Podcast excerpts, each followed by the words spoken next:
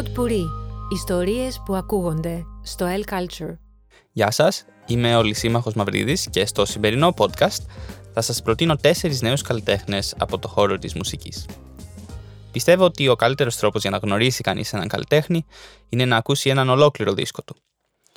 Με αυτό το δεδομένο, σήμερα θα σας προτείνω τέσσερις δίσκους που έχουν κυκλοφορήσει τα τελευταία δύο χρόνια. Και τα τέσσερα άλμπουμ είναι από νέους μουσικούς που αγαπώ πολύ.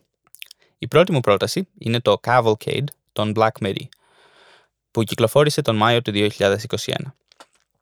Η Black Midi είναι τετραμελής rock μπάντα από το νότιο Λονδίνο. Αποτελείται από τους Jordy Grip στην κιθάρα και τα φωνητικά, Morgan Simpson στα drums, Cameron Pecton στο μπάσο και τα φωνητικά και Matt Kwasniewski Calvin στην κιθάρα και τα φωνητικά. Οι τέσσερις μουσικοί γνωρίστηκαν στο καλλιτεχνικό λύκειο The Brit School και είναι όλοι γύρω στα 22-23. Το Cavalcade είναι ένα από τα άλμπουμ που με εντυπωσίασε από την πρώτη ακρόαση. Από τα rock άλμπουμ που έχουν κυκλοφορήσει την τελευταία διετία είναι μακράν ο πιο εφευρετικός δίσκος που έχω ακούσει. Η εφευρετικότητα, ο αυτορμητισμός και ο πειραματισμός είναι στο αίμα των Black Midi και φαίνονται εντελώς αβίαστα και φυσικά, όπως φαίνονταν άλλωστε και στον πρώτο τους δίσκο. Σε σχέση με τον πρώτο του δίσκο, το Cavalcade είναι αρκετά πιο όριμο και συμμαζεμένο. Κρατάει μόλις 43 λεπτά και έχει ελάχιστες παρεκβάσεις. Αυτό είναι μάλλον αποτέλεσμα του ότι για πρώτη φορά οι Black Midi ακολουθούν μια παραδοσιακή διαδικασία σύνθεσης, αντί να δημιουργούν τραγούδια μόνο μέσα από τον πειραματισμό και το τζαμάρισμα όπως έκαναν στο πρώτο τους άλμπουμ. Το Cavalcade δεν περιορίζεται σε κάποιο υποείδος του rock. Κατά τη γνώμη μου, είναι κυρίως progressive rock με στοιχεία από jazz και jazz fusion, Κύριες επιρροές των Black Midi σε αυτό το δίσκο είναι μάλλον η King Crimson και η Mahavishnu Orchestra. Το αγαπημένο μου κομμάτι στο album είναι το Slow, μια εξάλεπτη jazz έκρηξη που μοιάζει σαν να βρίσκεσαι στο κέντρο ενός supernova και να βλέπεις την έκρηξη σε slow motion. Θα αποπειραθώ να τραγουδήσω τον αγαπημένο μου σκοπό από το Slow.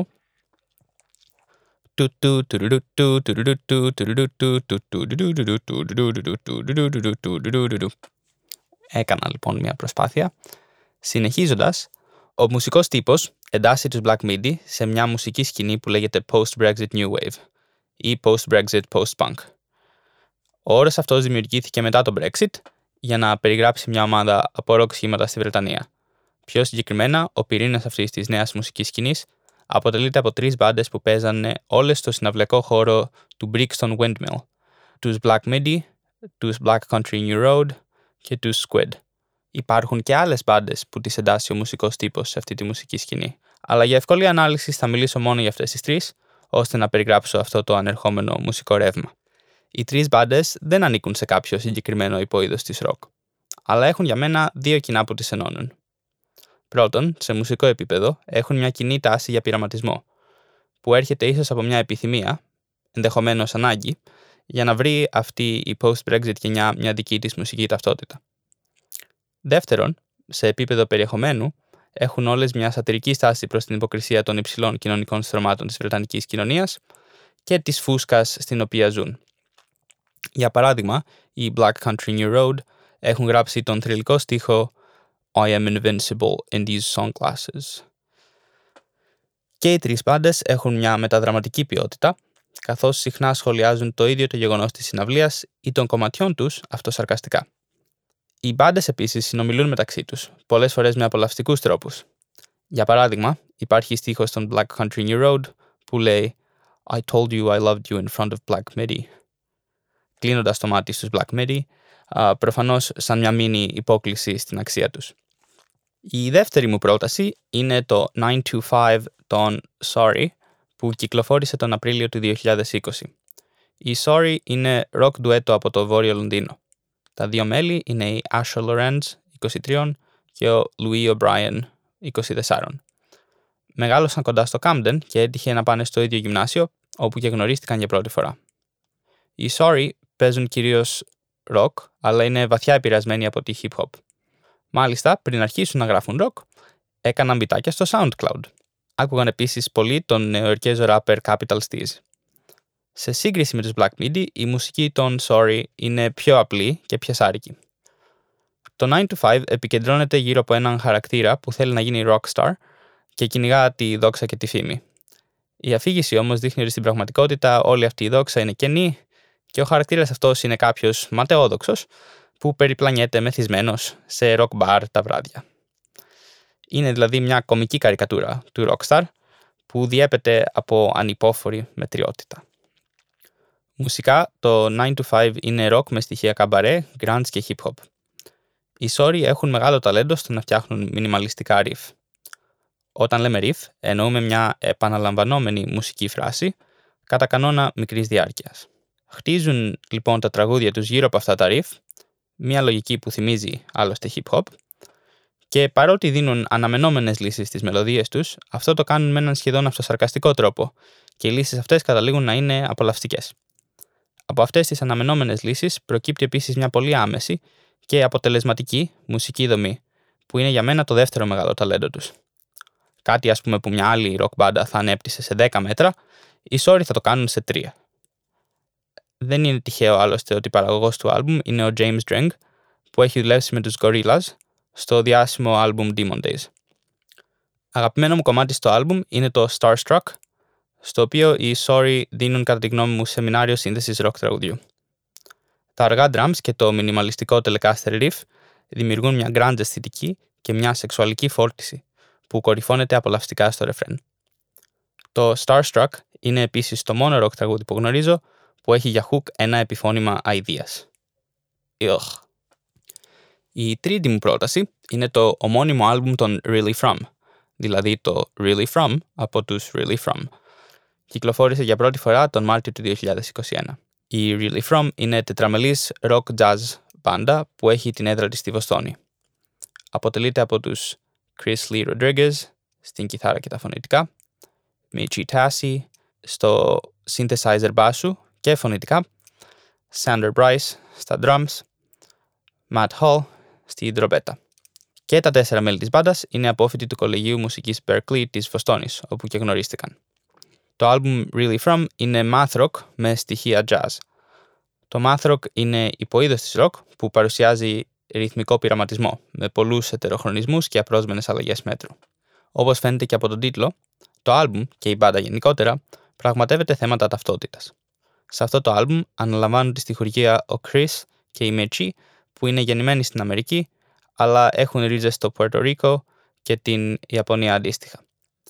Το άλμπουμ επικεντρώνεται γύρω από την ερώτηση «Από πού είσαι πραγματικά» «Where are you really from» Για παράδειγμα, το κομμάτι Trilingual μιλά για τη διαδικασία εκμάθησης μιας ξένης γλώσσας για να επικοινωνήσουν οι δημιουργοί με τους συγγενείς τους. Το άλμπουμ έχει επίσης ένα κομμάτι που λέγεται Yellow Fever. Μικρή παρένθεση. Στην καθομιλμένη, ο όρος Yellow Fever χρησιμοποιείται για να σατηρήσει μη Ασιάτες άντρες που τους ελκύουν Ασιάτισες γυναίκες, κάποιες φορές σε αιμονικό βαθμό. Το Yellow Fever είναι γραμμένο από τη ματιά της Μιτσί, που ως γυναίκα ασιατικής καταγωγής έχει βιώσει αυτό το φαινόμενο. Επίσης, πολλά κομμάτια στο άλμπουμ φέρουν στον τίτλο τους κάποιον χώρο. Παραδείγματος χάρη, Apartment Song, I Live Here Now, I'm From Here, in the spaces, the house. Αυτό έχει να κάνει με το γεγονός ότι οι really from προσπαθούν να βρουν από ποιο μέρος είναι, δηλαδή που ανήκουν.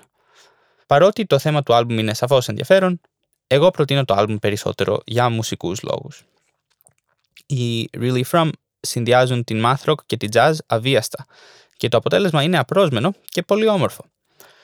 Η math rock είναι συνήθως μόνο ενόργανη, δηλαδή χωρίς στίχους, και γι' αυτό το λόγο πολλές φορές πάσχει από μια έλλειψη ανάπτυξης και μια μονοτονία. Αλλά οι Really From καταφέρουν να ξεπεράσουν αυτό το σύνηθες πρόβλημα.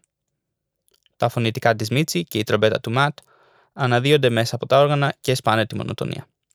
Από αυτό το άλμπουμ έχω δύο αγαπημένα κομμάτια, ένα που αναδεικνύει το rock κομμάτι της πάντας και ένα που αναδεικνύει το jazz κομμάτι της.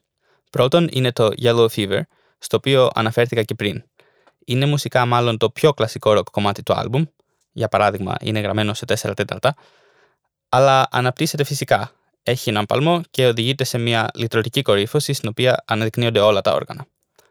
Δεύτερο είναι το In the Spaces. Παρότι είναι τυπικά το πρώτο τελευταίο κομμάτι του άλμπουμ, για μένα είναι το πραγματικό κλείσιμο του άλμπουμ, καθώς το τελευταίο κομμάτι φαίνεται περισσότερο σαν κάτι πρόσθετο. Το In the Spaces έχει περισσότερα στοιχεία jazz και δίνει ένα πολύ ατμοσφαιρικό και πανηγυρικό κλείσιμο στο δίσκο. Ο αγαπημένος μου στίχος στο άλμπουμ είναι ο τελευταίος στίχος του Yellow Fever. If you could, would you take back all the things you said? Το άλμπουμ μπορείτε να το ακούσετε σε οποιαδήποτε στιγμή, εκτός ενδεχομένως από τότε που κάνετε jogging ή γυμναστική. Δεν νομίζω ότι θα αρμόζει πολύ σε τέτοιες περιστάσεις. Αν τύχει να σας αρέσει ο δίσκος των Really From και θέλετε να ακούσετε κάτι παρόμοιο, μπορείτε να ακούσετε τον jazz σαξοφωνίστα Kamasi Washington ή τους math rock δίσκους American Football, τον American Football και American Dawn, τον Don Caballero. Και θα κλείσω με την πιο αγαπημένη μου από τις σημερινές μουσικές προτάσεις, το Sawayama της Rina Sawayama, που κυκλοφόρησε τον Απρίλιο του 2020. Η Rina Sawayama είναι pop τραγουδοποιός που κατάγεται από την Ιαπωνία, αλλά έχει μεγαλώσει και ζει στο Λονδίνο. Όπως αναδεικνύει ο τίτλος του δίσκου, το Sawayama είναι ένα άλμπουμ προσωπικό. Η Ρίνα επιλέγει να το τιτλοφορήσει όχι με το όνομά της, αλλά με το επίθετό της, δείχνοντας ότι δεν είναι μόνο προσωπικό, αλλά πραγματεύεται και θέματα οικογένειας και καταγωγής. Η Ρίνα δεν πέρασε εύκολη παιδική ηλικία. Η μητέρα της δούλευε πολλές ώρες και τη μεγάλωσε μόνη της στο Λονδίνο. Η Ρίνα είναι μοναχοπέδη. Και η Ρίνα ένιωθε διαφορετική στο Λονδίνο ω Ασιάτισα και ντρεπόταν για την ταυτότητά της. Για παράδειγμα, έχει πει σε μια συνέντευξη ότι η μητέρα της της πακέταρε τα περάκια με Ιαπωνέζικο φαγητό για μεσημεριανό και ντρεπότανε που είχε φύκια αντί για σαντουιτσάκια με ζαμπόν όπως όλα τα άλλα παιδιά. Η προσωπική ταυτότητα, η σχέση με την οικογένεια, η μάχη με την κατάθλιψη, το πώς μπορείς να μάθεις να αγαπάς τον εαυτό σου. Όλα αυτά είναι κεντρικές ιδέες που πραγματεύεται το άλμπουμ. Έτσι, δεν είναι τυχαίο ότι ο δίσκος αυτός στην πραγματικότητα έχει να κάνει με την επανεφεύρεση, την αναγέννηση του εαυτού.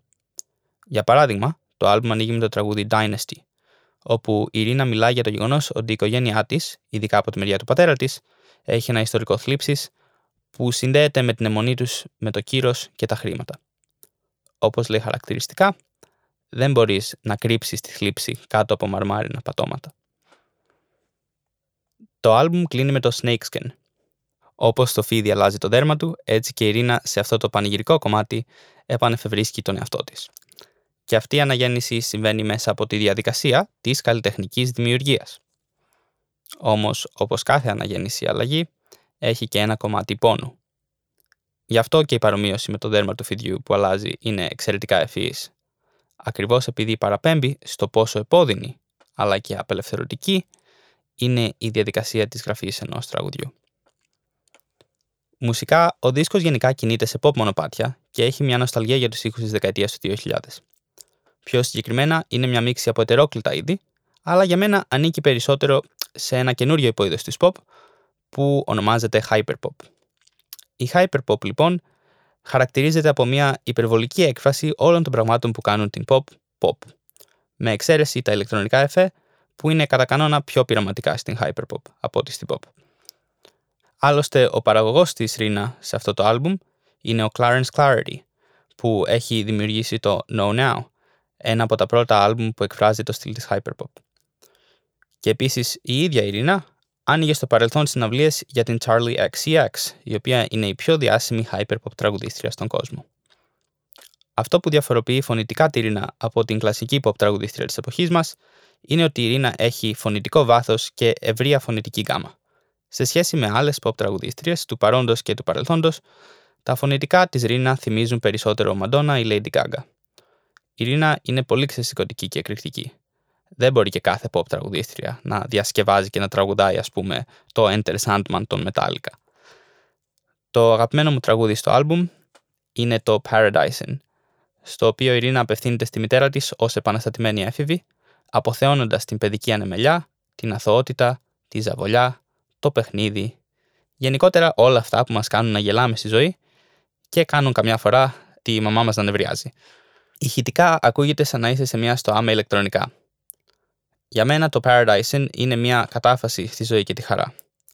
Σε ένα άλμπουμ που μιλά, όπως είπαμε, για θλίψη, επανεφεύρεση του εαυτού και γενικότερα δύσκολα πράγματα, είναι ωραίο και κάπως αναγκαίο να έχουμε και ένα τραγούδι το οποίο είναι μια κατάφαση όπως είπαμε στη ζωή και τη χαρά. Θα κλείσω λοιπόν σήμερα τραγουδώντας τον αγαπημένο μου στίχο από το άλμπουμ της Ρίνα, που προέρχεται φυσικά από το Paradise και είναι ο εξής. Though I'm stuck in the middle of it all Isn't life so, life so beautiful; Σας ευχαριστώ πολύ για την ακρόαση.